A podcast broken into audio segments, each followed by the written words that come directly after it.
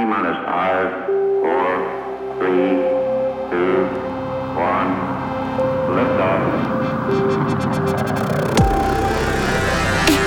Nerd-WG. Gespräche über Zeit, Raum, Mensch und Maschine. Also schnappt euch euer Handtuch. Haltet den Daumen raus. Und natürlich das Wichtigste, keine Panik. So, dann darf ich dich nochmal herzlich begrüßen heute. Ja, hallo. Wieder. Grüß dich, Johannes. Hallo, Matthias. Grüß dich. Hallo, Universum. Ne? Wir sind heute tatsächlich jetzt beim Abschluss der Trilogie über die Null angekommen. Und ich glaube, wenn ich das richtig verstanden habe, sprechen wir heute über aktuelle Probleme oder Problemstellungen, in denen die Null auch involviert ist oder eben einfach spannende Fragestellungen, wo die Null heute einfach auch noch eine größere Rolle spielt. Aber vorab vielleicht nochmal einen ganz kleinen Recap zu Folge 1. Was haben wir beim letzten Mal gelernt? Beim letzten Mal hat Hannes uns erzählt, wie die Null in der westlichen Welt zunächst abgelehnt wurde, wie sie dann in den Osten gezogen ist, in Indien dann groß wurde, da dann auch eben zum Zwilling der Unendlichkeit wurde, weil da festgestellt wurde, dass 1 durch 0 nämlich gegen unendlich geht, und wie sie dann aber auch wieder zurück in den Westen gekommen ist. Und zusätzlich haben wir tatsächlich noch über wieder mehrere nette Kleinigkeiten gesprochen, wie ich fand. Wir haben über den Satz des Pythagoras geredet. Wir haben gelernt, was den konntest du? Den konnte ich, ja, richtig, den konnte ich ausnahmsweise. Wir haben den goldenen Schnitt gesprochen und sogar so ein bisschen über Harmonie in der Welt philosophiert. Wir haben über die Musik. Und der Musik, richtig. Wir haben über die Fibonacci-Folge gesprochen und wie die mit dem goldenen Schnitt zusammenhängt. Und wir haben auch schon ein bisschen über Zahlenräume geredet. Natürliche Zahlen, ganze Zahlen, rationale Zahlen, irrationale Zahlen. Genau, irrational und dann die reellen Zahlen. Und vielleicht machen wir sogar heute noch einen Schritt weiter, was das angeht. Bin mal gespannt. Ich habe mich dagegen entschieden. Du hast dich dagegen entschieden, ja. Das ist auch gut. Also ich spare mir das Thema für eine andere Folge auf. Okay, das finde ich gut. Ja. Okay, perfekt. Aber dann würde ich sagen, wieder mal, the stage is yours und auf geht's. Danke, danke. The stage is zero, würde ich sagen. Also heute wollte ich anfangen mit einem kleinen Aufhänger von einem Gespräch, das wir im Garten am Sonntag geführt haben. Das war ein ganz lustiges Gespräch. Ja.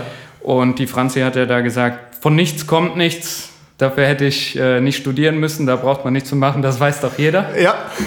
Und ich würde sagen, das hätte auch unsere Oma wahrscheinlich so direkt alles unterschrieben. Ja, es ist tatsächlich so, dass das ein Hauptsatz ist von einer speziellen Disziplin in der Physik. Wahrscheinlich kennst du das. Ich glaube, so als Maschinenbauer hat man damit zu tun. Weißt du, was es ist? Im übertragenen Sinne natürlich. Das ist der zweite Hauptsatz der Thermodynamik. Thermodynamik, ja, okay. Thermodynamik, also Wärmelehre, beschäftigt sich mit Zuständen zwischen Systemen in Bezug auf Temperatur, Druck und Volumen. Habe ich recht? Oder? Ja, doch. Stimmt das nicht? Okay.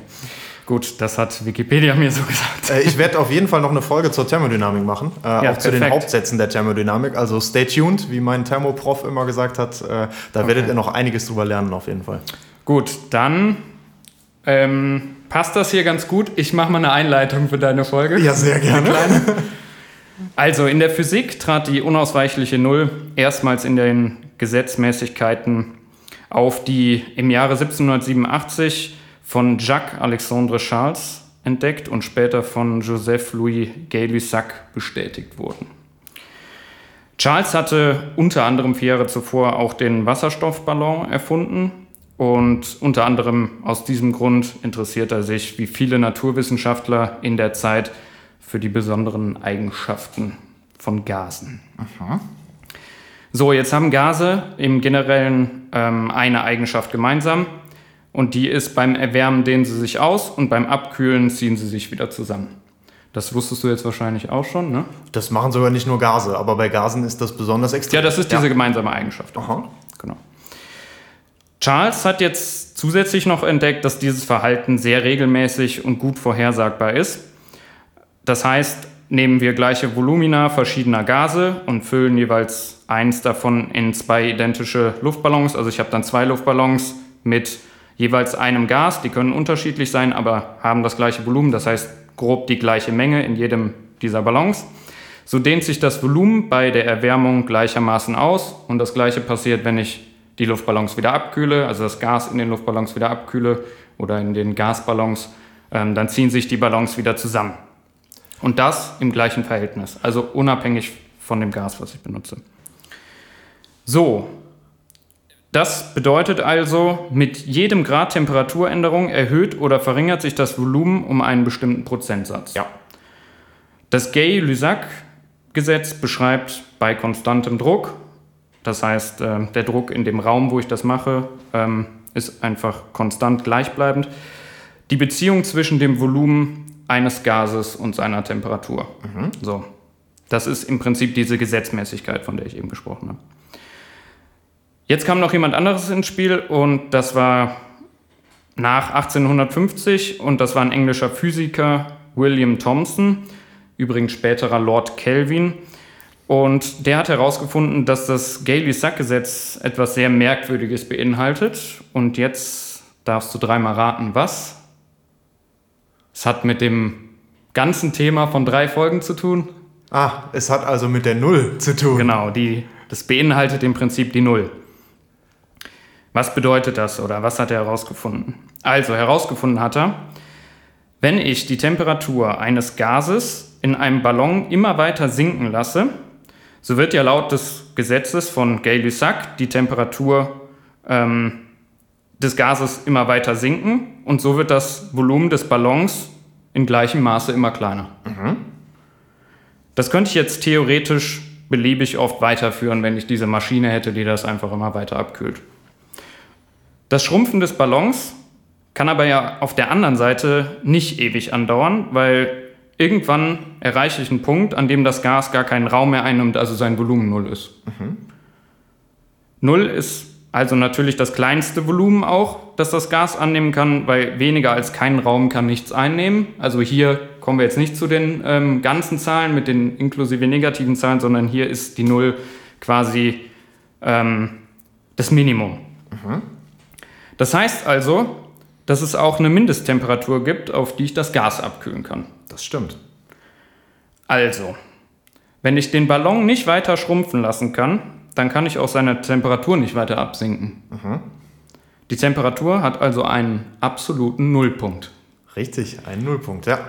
Du weißt dann natürlich auch, wo der liegt, bei welcher Temperatur. Ich will dich nicht aufs Glatteis führen, aber man kennt das. Okay, es sind minus 273,15 Grad Celsius. Ach so, 0 Kelvin. Genau, 0 Kelvin. Mhm, ja. Kälter kann kein Körper im Universum sein.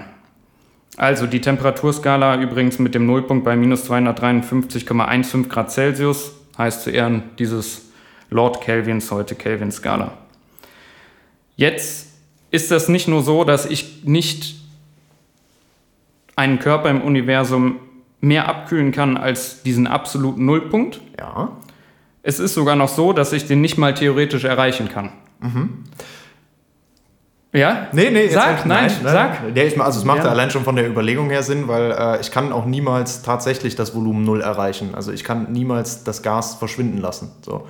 Dementsprechend kann ich auch das niemals erreichen, wenn ich mir das allein schon vorstelle, dass es so wenig wird. Es geht zwar wieder gegen 0, aber ich erreiche die 0 halt nie. Genau. Und genau das ist ja die Begründung. Also ich führe das nochmal kurz ein klein bisschen aus, aber das Problem ist im Prinzip, wir nehmen ein Beispiel, eine Banane und ich will die jetzt auf den absoluten Nullpunkt herunterkühlen. So müsste ich im Prinzip all ihre Atome daran hindern zu schwingen, weil jeder Gegenstand, der eine bestimmte Energiemenge beinhaltet, auch Energie in Form von Strahlung abgeben kann. Mhm. So, und auch bei Schwingung wird Strahlung abgegeben. Und damit eben diese Strahlung, diese Schwingungsstrahlung der Atome nicht abgegeben kann, müsste ich sie halt daran hindern, im Prinzip sich frei zu bewegen wie in einem Gas und zu schwingen. So, was würde ich dafür machen? Also ich brauche irgendwie sowas wie eine Kühlbox und würde die Banane da reinlegen und das ganze Ding einfach kräftig runterkühlen. Mhm. Jetzt ist das Problem, dass die Box auch wiederum aus Atomen besteht und die schwingen natürlich auch, zumindest mit einer Mindestenergie. Und diese Moleküle würden quasi ihre Schwingungsenergie dann natürlich mit den Molekülen der Banane austauschen. So, also das kann man auch weiter ausspielen. Selbst wenn man die Banane innerhalb eines Vakuums in der Kühlbox schweben ließ, kann man das nicht verhindern. So, das heißt im Prinzip, jeder Versuch des Abkühlens wird immer ineffizienter, weil ich kann zwar immer noch weiter abkühlen, aber immer nur um weniger, weil ich einfach niemals diese Schwingungsenergie ganz wegbekomme. Und somit ist es unmöglich, einen Gegenstand im Universum auf den absoluten Nullpunkt zu kühlen. Und im Prinzip ist das so grob auch der dritte Hauptsatz der Thermodynamik. Aber da werden wir ja von dir noch mehr darüber erfahren. Ja, super gerne. Kommt auf jeden Fall noch was. Genau, also wir haben uns ein erstes Beispiel angeguckt, wo die Null zu der Definition einer neuen Theorie geführt hat. Hier unter anderem Thermodynamik. Wir beschäftigen uns heute noch ein bisschen mehr auch mit der Physik. Mhm. Und wir haben es ja mal in unserer Lift-Off-Folge schon gesagt, also hier gibt es auch Sachen über Raum und Zeit und deswegen schauen wir uns als nächstes die Null mal am Rand von Raum und Zeit an. Mhm. Und ich versuche das so einfach wie möglich zu erklären und mal so ein paar Buzzwords vielleicht, die man schon gehört hat, einfach ein bisschen mehr zu beleuchten, auch wenn man da vielleicht noch einzelne Folgen drüber macht. Aber ich glaube, so wird das ganz gut mal für ein Verständnis für grundlegende Theorien, die gerade in der Physik noch aktuell sind und auch zu aktuellen Problemen in der Physik führen. Mhm. Und das ist im Prinzip das, was ich meinte mit, wir beschäftigen uns mit aktuelleren Problemen, also hier noch ungelösten Problemen auch. Geil, okay. Also die moderne Physik, so wie man die heute kennt, die gleicht im Prinzip dem Ringen von zwei Giganten, und hiermit meine ich Theorien. Die eine ist die allgemeine Relativitätstheorie nach Einstein, die andere ist die Quantenmechanik. Und die allgemeine Relativitätstheorie beschäftigt sich oder gilt quasi im Bereich des sehr, sehr Großen, also für die massereichsten Objekte im Universum. Was können das sein? Sterne, Sonnensysteme, Galaxien, all sowas. Und jetzt hat man diese andere Theorie, also die Quantenmechanik, und die Quantenmechanik regiert eher im Bereich des sehr, sehr Kleinen, also bei Atomen, Elektronen und anderen Elementarteilchen. Ein Elementarteilchen ist im Prinzip nichts anderes als eines der kleinsten Bausteine der Materie. Mhm. So, wir gucken jetzt mal ein bisschen mehr in diese allgemeine Relativitätstheorie rein. Und was beschreibt die? Die beschreibt im Prinzip die Wechselwirkung zwischen Materie einerseits sowie Raum und Zeit andererseits. Okay. So. Und jetzt scheint es erstmal so in der Physik, dass das ganz gut ja organisiert ist, ne? Also ich habe die Relativitätstheorie und ich habe die Quantenmechanik, und das eine regiert im Bereich des Großen, das andere eher so im Bereich des Kleinen. Total geil, weil dann habe ich ja für alles irgendwie schon was, ne? Also wenn ich im Detail beschreiben will, gehe ich mit der Quantenmechanik, mit den Theorien und Regeln, die ich da habe, rein. Wenn ich im größeren makroskopischen gucke, dann gehe ich eher mit der Relativitätstheorie rein und benutze da die entsprechenden Regeln und sowas, die ich da anwenden kann. Klingt eigentlich erstmal gut. Klingt gut, ne? Solange diese beiden Theorien harmonisch nebeneinander bestehen würden. Richtig, das heißt, das, was ich im Detail beschreibe mit der Quantenmechanik, müsste irgendwie auch mit dem zusammenpassen, was ich dann im Großen und Ganzen mit der Relativitätstheorie auch wieder aufgreifen würde. Und auch hier gibt es leider aber Objekte, bei denen das Ganze wieder nicht zutrifft, sondern die zu beiden der genannten Bereiche gehören. Aha, und welches Objekt kann das wohl sein? Was denkst du? Bei den drei Folgen, wo wir jetzt drüber sprechen. Also wenn ich jetzt einen Tipp abgeben müsste, würde ich fast sagen, die Null. Ja, es hat viel damit zu tun, aber tatsächlich, ich glaube, du kennst sogar das Objekt. Mhm. Also es sind schwarze Löcher. Schwarze Löcher, Beispiel. Ja. Mhm. Aber auch wieder ein schönes Reden über Leere und Unendlichkeit gleichzeitig, ne? Darauf wollte ich hinaus. Genau, ja. So, wir nähern uns diesen schwarzen Löchern so ein bisschen mit Details aus der Relativitätstheorie und über diesen Raum- und Zeitansatz und die Raumzeit als Begriff selber, versuchen das so ein bisschen zu verstehen. Und ich gebe mal erst so eine kleine Einführung. Mhm. Also schwarze Löcher sind äußerst massereich und gehorchen daher erstmal der Relativitätstheorie. Sehr groß, sehr massereich, das ist das, was ich eben meinte, im Bereich des Großen.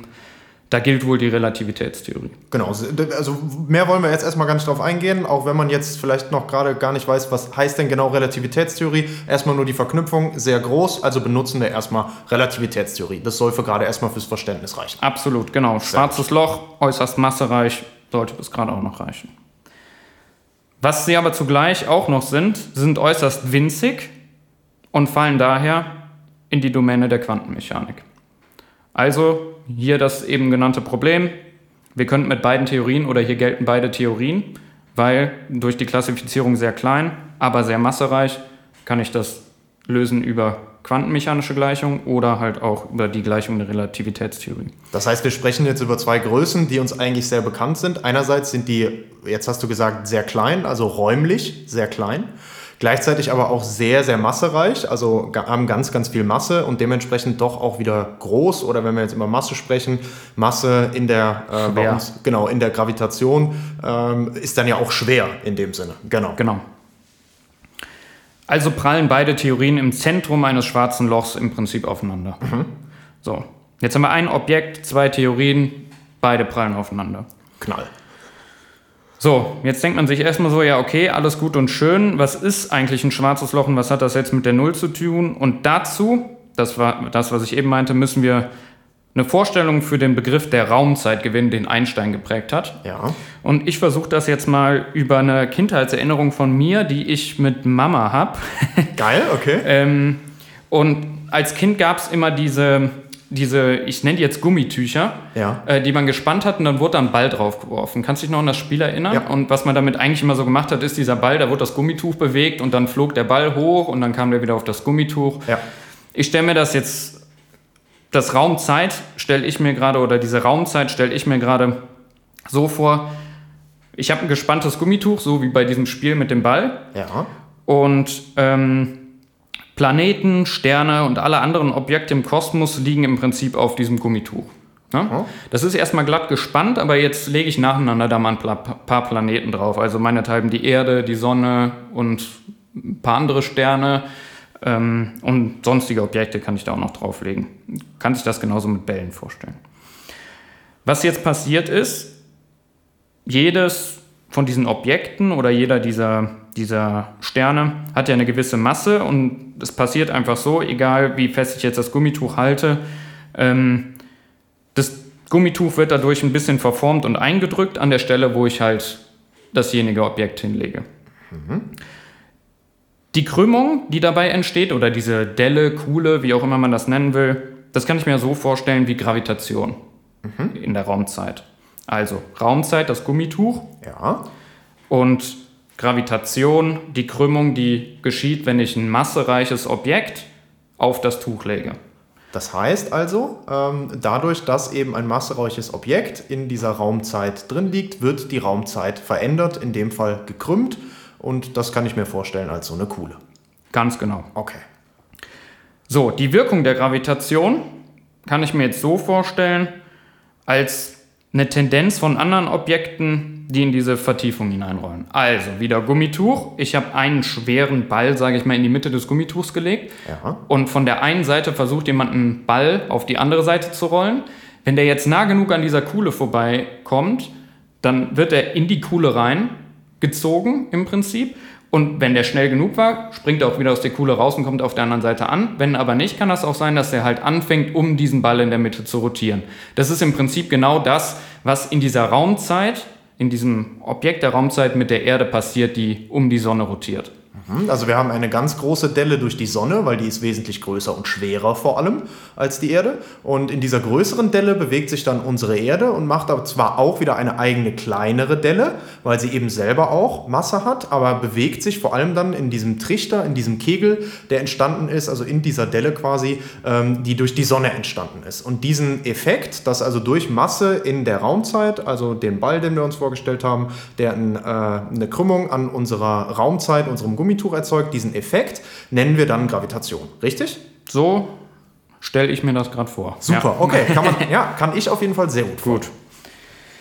So, da das Gummituch ja jetzt die Raumzeit ist, also quasi aus den zwei Dimensionen besteht, Raum und Zeit, also ein Tuch ist im mathematischen Sinne, nennt man das Ebene, das heißt, ich kann jeden Ort auf dieser Ebene durch zwei Richtungen angeben. Das kann ich auf dem Tuch eben auch machen. Ne? So und so weit nach vorne, so und so weit zur Seite. Ganz platt gesagt. Also nach vorne, nach hinten, nach rechts und nach links. Ist diese Krümmung halt nicht nur eine Krümmung im Raum, sondern auch in der Zeit. Das Richtig. Heißt also, nach vorne, nach hinten wäre jetzt zum Beispiel Raum, nach rechts und nach links wäre jetzt zum Beispiel Zeit. Ganz blöd Genau, gesagt. Und da die Kuhle aber sich ja ausdehnt, rund, sage ich mal, in alle Richtungen, in alle diese vier, ich nenne sie jetzt trotzdem Himmelsrichtungen, habe ich auch eine Krümmung in der Zeit. Jawohl. So. Das heißt also, in der Nähe eines massereichen Objektes, wie zum Beispiel der Erde, werden Raum und Zeit verzerrt.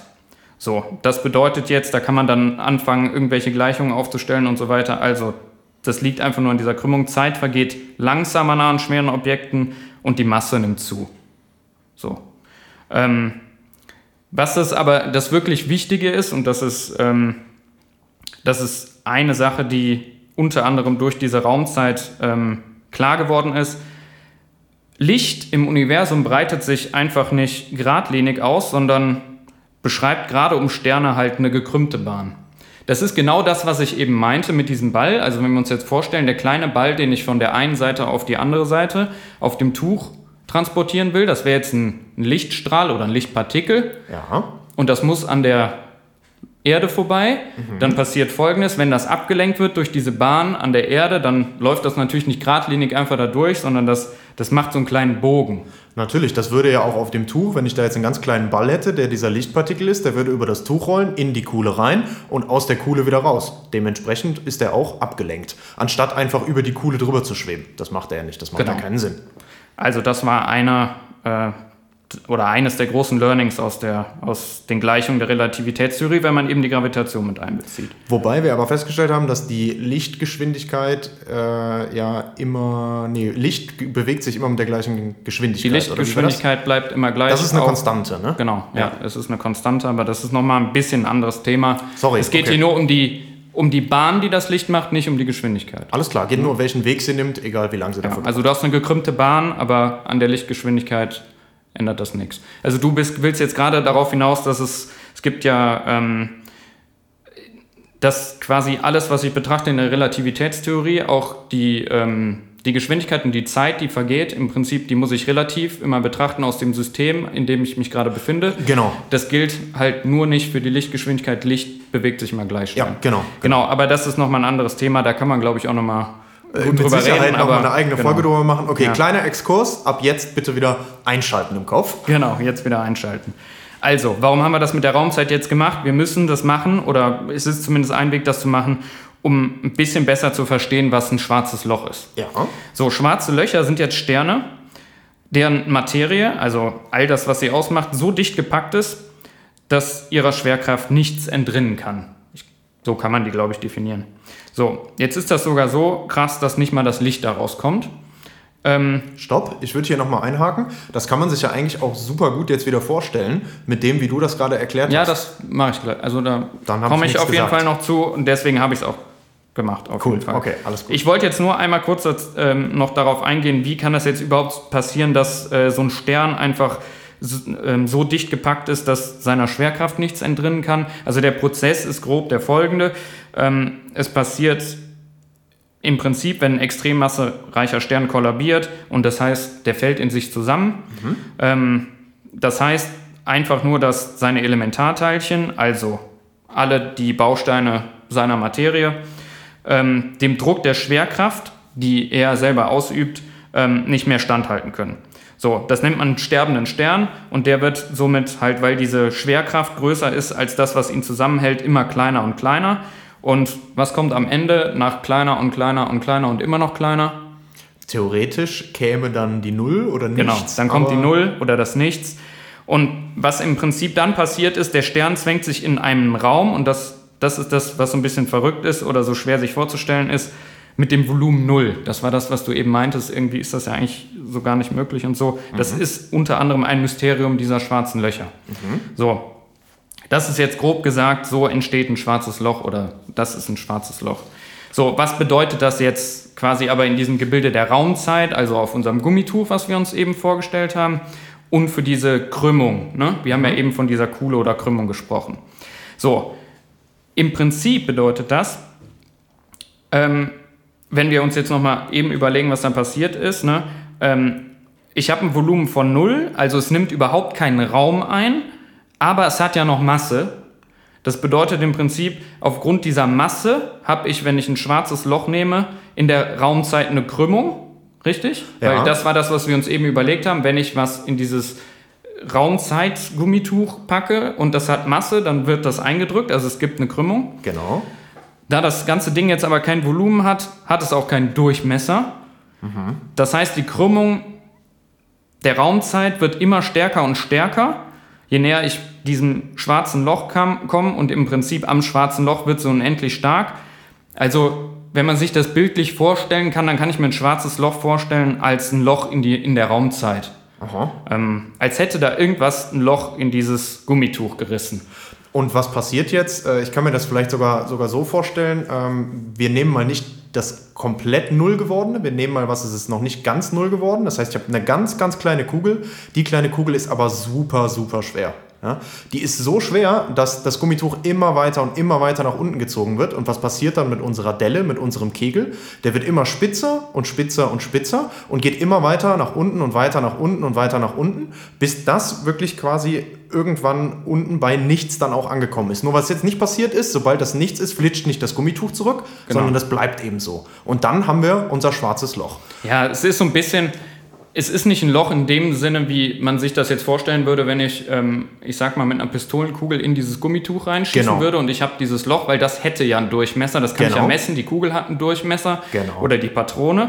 Hier ist es echt so, dass ich mir das so vorstellen muss, dass das Gummituch einfach unendlich weit nach unten gezogen wird, ja, bis an diesen imaginären Punkt, ja, den man sich da unten irgendwie vorstellen muss. Und das könnte ich jetzt sagen, wie das ist ein Loch in der Raumzeit. Oh. Und das liegt einfach daran, dass ich den nie erreichen kann, oh, und ich da also auch irgendwie nicht auf die andere Seite dieses Loches dadurch komme. Ja. Also ich kann den nicht überqueren. Wenn ich einmal da drin bin, dann bin ich halt da drin im Prinzip gefangen. So auch das Licht. Und das ist eben genau eine dieser verrückten Eigenschaften von schwarzen Löchern. Aber als Vorstellung ist trotzdem die Vorstellung, dass da unten irgendwie wie so ein Loch ist, ganz gut, weil, ja, ich einfach nicht wieder über dieses schwarze Loch oder durch dieses schwarze Loch einfach hindurch kann und dann auf der anderen Seite wieder ankommen. Genau, wenn da jetzt ein Ball hinrollen würde, der würde eingesogen, der hätte gar keine Chance. Unendlich weit immer, ja, weiter da unten näher, ja, diesem Nullpunkt oder schwarzen Punkt rollen, aber ich würde den irgendwann auch nicht mehr sehen, aber ja, in der menschlichen Vorstellung vielleicht wie ein Loch in diesem Gummituch. Ein unendlich tiefes Loch, ja. Genau. So. Also sehr coole bildliche Vorstellung. Ja. Diese Null von so einem, oder dieses schwarze Loch dann darstellt, das nennt man auch in der Physik eine Singularität. Und eine andere schöne Beschreibung dafür ist im Prinzip, es ist so ein bisschen wie eine offene Wunde im Gewebe des Universums. Okay. Genau.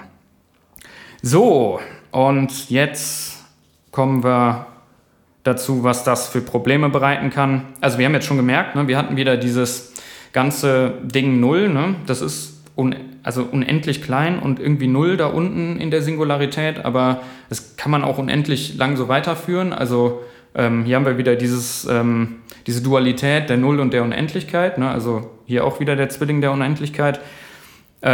Was ich mich dann aber gefragt habe, weil, hast du diese Netflix-Serie Dark geguckt? Ja, ich glaube schon, ja. Ja, wenn ich das richtig im Kopf habe. Da sind ja so komische Paradoxa immer drin, ne? Ja, dann also der eine bringt irgendwen um und dann ist er auf einmal nicht mehr da, aber in der Zukunft ist er wieder da und dieses ganze Rumgespringe, ne? Ja, dann habe ich es gesehen, ja.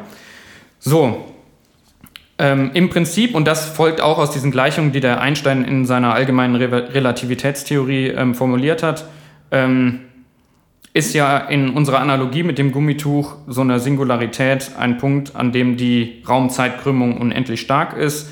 Also irgendwie sowas wie so ein Loch in Raum und Zeit. Mhm. So, jetzt kann es aber sein, dass unter bestimmten Umständen so ein schwarzes Loch ausgedehnt werden kann oder, ich sag mal, ein bisschen verformt werden kann. Okay. Das kann passieren, wenn so ein schwarzes Loch beispielsweise rotiert oder eine elektrische Ladung hat. Ich finde die Vorstellung von dem Rotieren eigentlich ganz gut, weil es gibt Berechnungen, dass wenn dieses schwarze Loch jetzt rotiert, dass die Singularität dann kein Punkt, sondern sowas wie ein Ring ist. Jetzt kannst du dir einen rotierenden Punkt vorstellen, da irgendwie so diese Ringvorstellung, das kann man sich vielleicht ein bisschen vorstellen, ne? Also ich nehme jetzt einen Punkt, zum Beispiel meinen Finger, und halte den vor mich und dann wäre jetzt der Punkt quasi oben meiner Fingerspitze. Wenn ich den rotiere, dann bekomme ich einen Ring.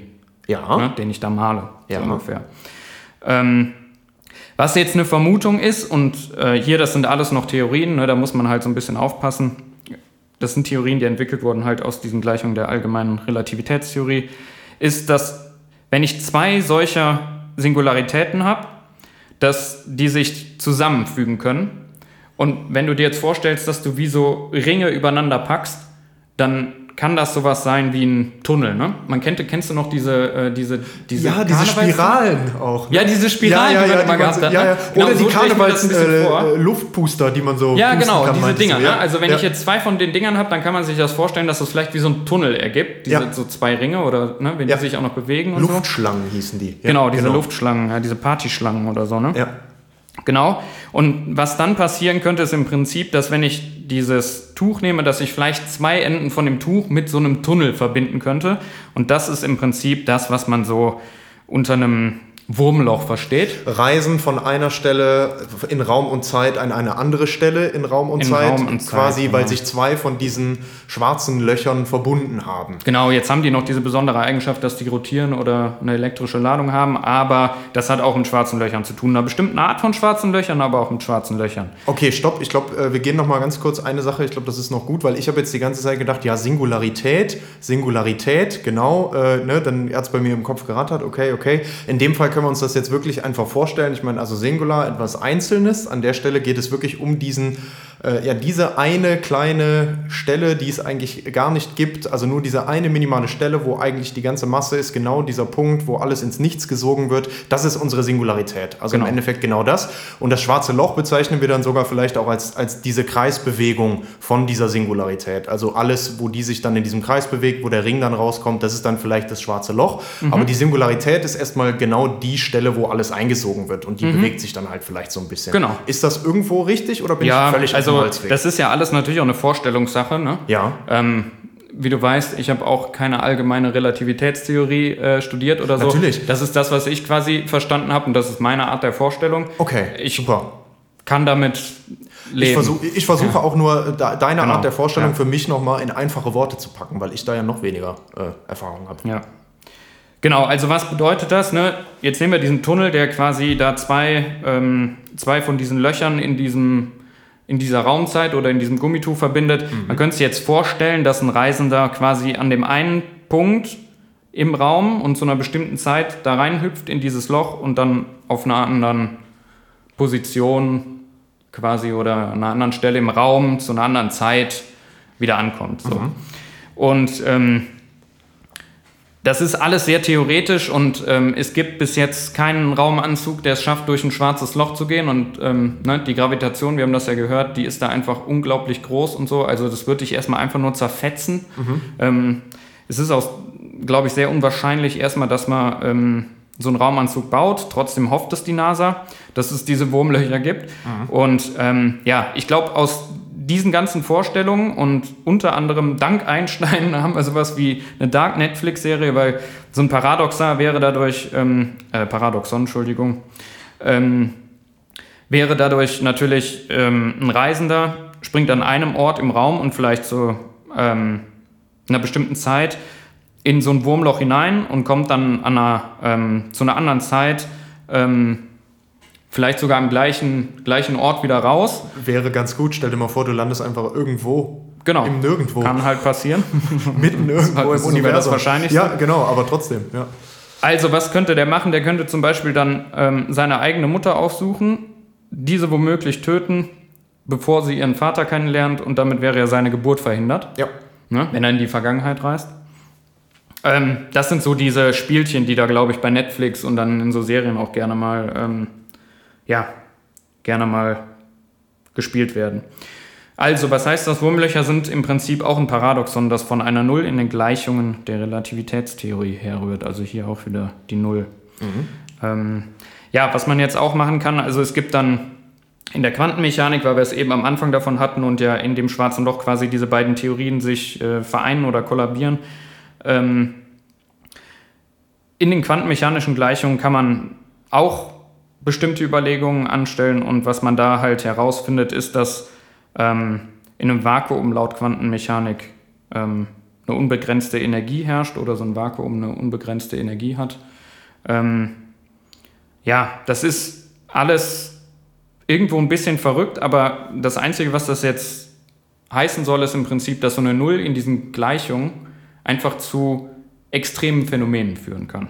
Ja. Und was das im Prinzip bedeutet, ist, dass die Null sozusagen an der Nahtstelle sitzt, wo sich diese beiden Theorien treffen und ist irgendwie auch verantwortlich für deren Kollision.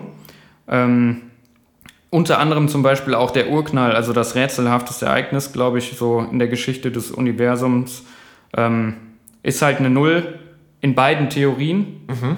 Und ja, so im Endeffekt entstand das Universum aus nichts und beide Theorien versagen eigentlich immer noch bei dem Versuch, den Ursprung des Universums zu erklären. Ja.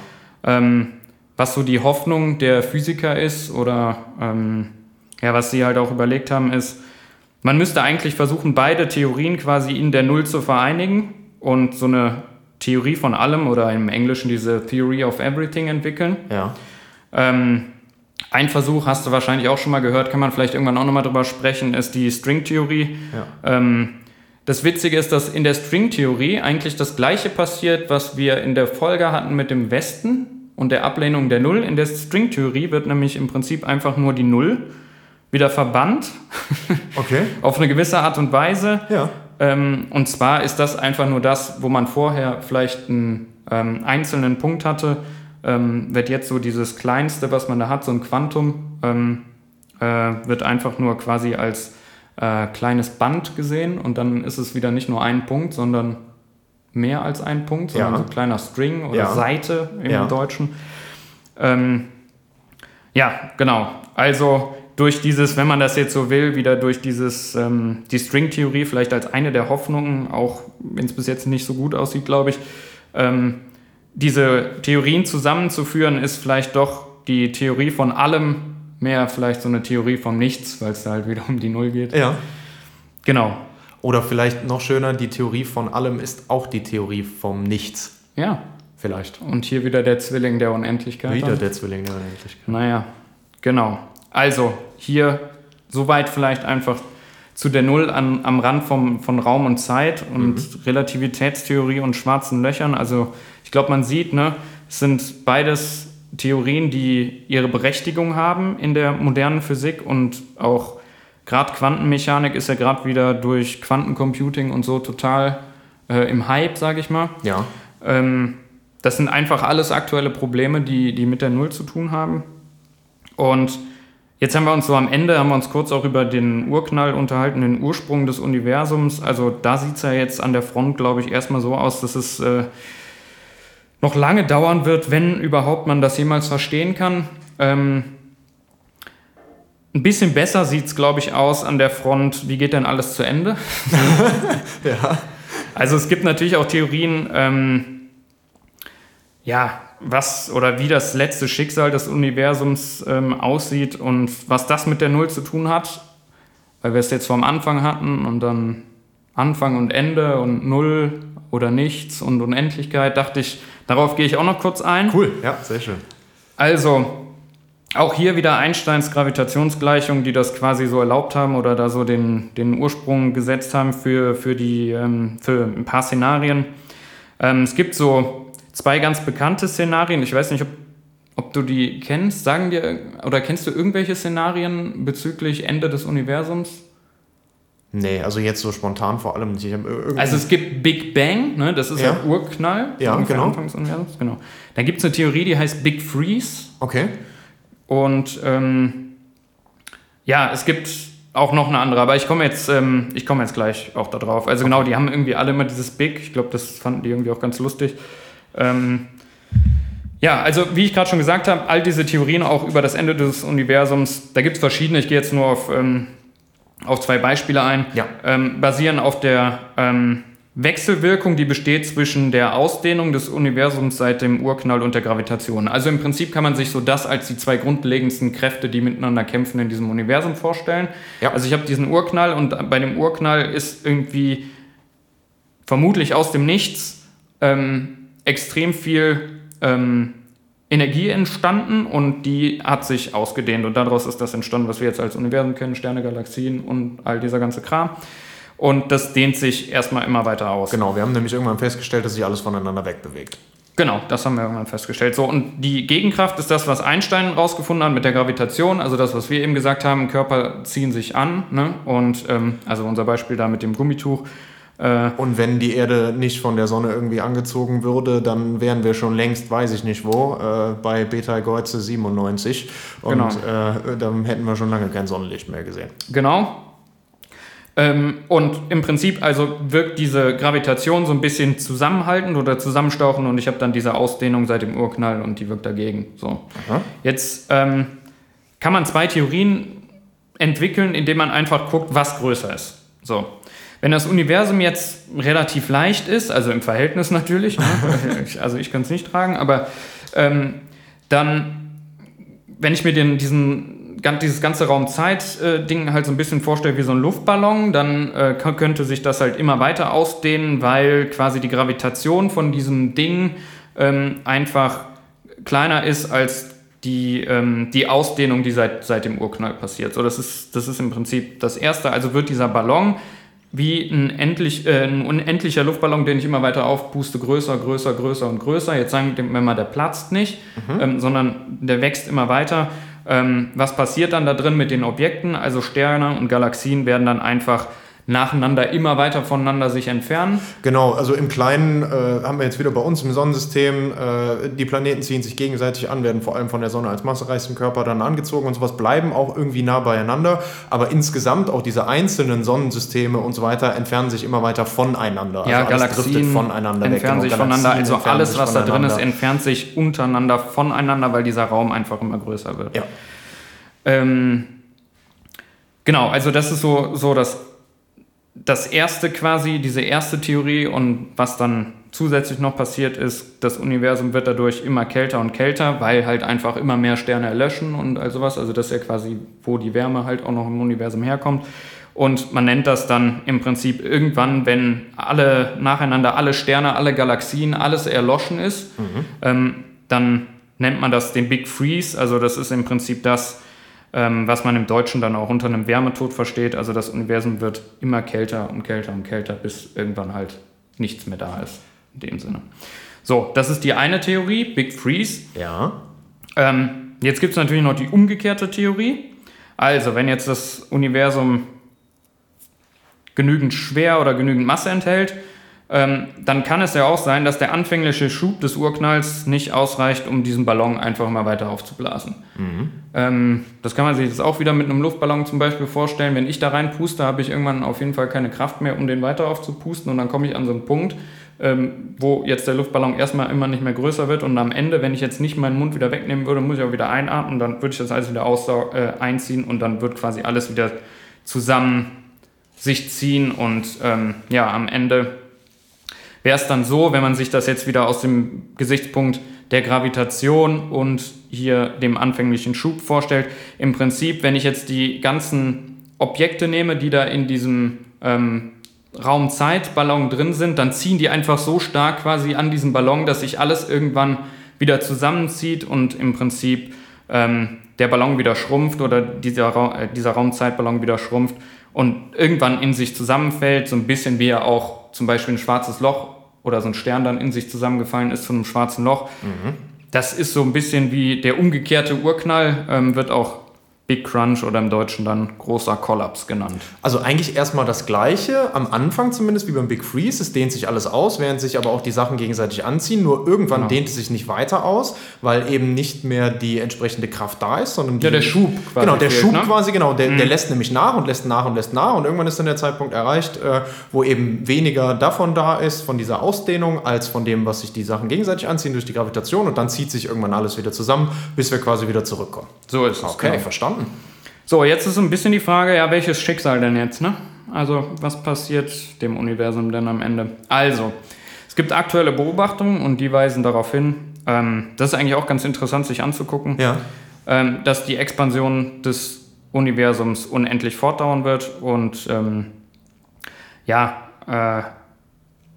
kommen dann noch Begriffe rein wie dunkle Energie und all sowas, aber Im Endeffekt gab es Beobachtungen, wo man gesehen hat, dass quasi die Expansion sich sogar noch beschleunigt und nicht nur gleichbleibend schnell bleibt, also das wäre sich jetzt nicht verringert. Das wäre meine Frage gewesen. Kann man das auf der minimalen Zeitskala, in der wir jetzt das Universum beobachten, oder zumindest den Teil, den wir halt bis jetzt irgendwie erkundet haben, kann man da schon sehen, ob sich das beschleunigt oder genau, kann man mit meinem limitierten Wissen darüber, grob gesagt, glaube ich, wurde das so gemacht, dass du Galaxien genommen hast, die verschieden weit entfernt waren und quasi dir die Geschwindigkeit angeguckt hast, mit der wir uns von den Galaxien entfernen. Ja. Und wenn ich das vergleiche, kann ich ja mir angucken, ob wir uns von... also, wenn ich mir jetzt ein anderes Objekt im Universum angucke, gucke ich halt ja auch immer in die Vergangenheit. Ja. Dann kann ich halt diese beiden Geschwindigkeiten nehmen und dann halt gucken, ob sich die Geschwindigkeit erhöht hat zu einer Galaxie, die quasi, wo die Zeit vorangeschrittener ist, als zu einer Galaxie, wo ich noch weiter in die Vergangenheit gucke. Und so haben die das gemacht und dann konnten die halt echt messen, dass wir uns schneller von der Galaxie entfernen, wo wir uns jetzt quasi in der Zeit noch näher befinden, als zu der weiter entfernen. Ja, klingt jetzt ein bisschen nach Zauberei vielleicht, aber das werden wir mit Sicherheit genau. Also das erklären, warum das so ist, erklären wir auf jeden Fall in der Folge. Ja. Genau. Also was bedeutet das? Im Prinzip ist die Expansion des Universums nach derzeitigem Erkenntnisstand beschleunigt. Ja. Entsprechend wird der Raum zwischen verschiedenen Galaxien, auch der, in der wir uns befinden und der nächsten, immer größer. Und ja, im Endeffekt bedeutet das halt, nach allem, was die Wissenschaftler heute wissen, entstand der Kosmos aus dem Nichts und wird wieder ins Nichts zurückkehren. Also der Big Freeze ist das Wahrscheinlichste. Hätte ich jetzt auch angenommen von dem... Ja. Dahin, woher es kam, und das soll dann mein Schlusssatz zu dieser Trilogie sein: Das Universum begann wahrscheinlich mit Null und wird wahrscheinlich wieder mit der Null enden. Sehr schön, okay. Ja. Cool, ja, also ganz, ganz großes Dankeschön an dich. Ja, gerne. Mir hat sehr viel Spaß gemacht. Ja, ich fand es auch super spannend, die Trilogie über die Null. Und wir hoffen auf jeden Fall, dass ihr auch ein paar Sachen davon mitnehmen konntet. Ich habe versucht, ganz viele Fragen zwischendurch immer zu stellen. Ich glaube, man hätte noch viel mehr Fragen stellen können. Und ihr könnt uns gerne auch auf Twitter sonst schreiben. Man hätte auch noch viel mehr erzählen können. Ja, das glaube ich sofort. Wenn ihr jetzt noch Fragen dazu habt, euch noch Sachen dazu einfallen, die ihr interessant findet, die ihr vielleicht auch noch wissen wollt oder wo wir vielleicht auch mal drüber diskutieren können, schreibt uns gerne auf Twitter. Das war, glaube ich, WG_Nerd. Genau. Und ansonsten, denke ich, sagen wir erstmal vielen, vielen Dank fürs Zuhören heute. Und dann würde ich sagen, könnt ihr jetzt abschalten, oder? Ja, ich müsste auch mal langsam ein bisschen... abschalten. Ja, dann würde ich sagen, fahren wir in die Baustelle. Abschalten. Ja. Geil, also wirklich krass. Aber auch unheimlich viele Punkte wieder, wo man so denkt, yes und da. Ne? Und ich will nicht wissen, wie es weitergeht. Boah, es ist unglaublich, oder? Wirklich unglaublich. Thermodynamik habe ich mit als erstes mir draufgeschrieben, weil das sind voll viele Grundsätze, die ich gerne benutzen möchte, um dann andere Sachen noch zu erklären. Das ist ja so ganz grundlegend bei uns, gerade in der Energietechnik und so, ne? Wir nutzen ja ganz viel. Ja, deswegen fand ich auch so cool, dass man da diesen Bezug zu dem absoluten Nullpunkt. Wusstest du, dass das so entstanden ist mit dem absoluten Nullpunkt? Ich wusste nicht, wie das entstanden ist. Ne? Ich wusste, dass es den gibt, aber ich wusste nicht, wie das entstanden ist. Ja. Aber mit den Hauptsätzen der Thermodynamik beschäftige ich mich ja täglich. Also das läuft mir jeden Tag wieder über den Weg. Alles, was mit Wärmetod zu tun hat, ist ja genau das. Ja, ich habe auch immer das Problem mit dem von nichts kommt nichts. Ja, von nichts kommt nichts. Das ist auch geil. Apropos, seid ihr immer noch da? Ihr könnt jetzt abschalten. Abschalten, ne? Einfach mal nichts tun. Abschalten. Von nichts kommt nichts. Und zu nichts wirst du zurückkehren. Ach so, und wie war das mit dieser Einladung, diese Einladung von Stephen Hawking? Also falls das mit dem Wurmloch doch geht. Dann treffen wir uns gestern um 18 Uhr hier in der Nerd-WG. Sehr schön. Also, abschalten.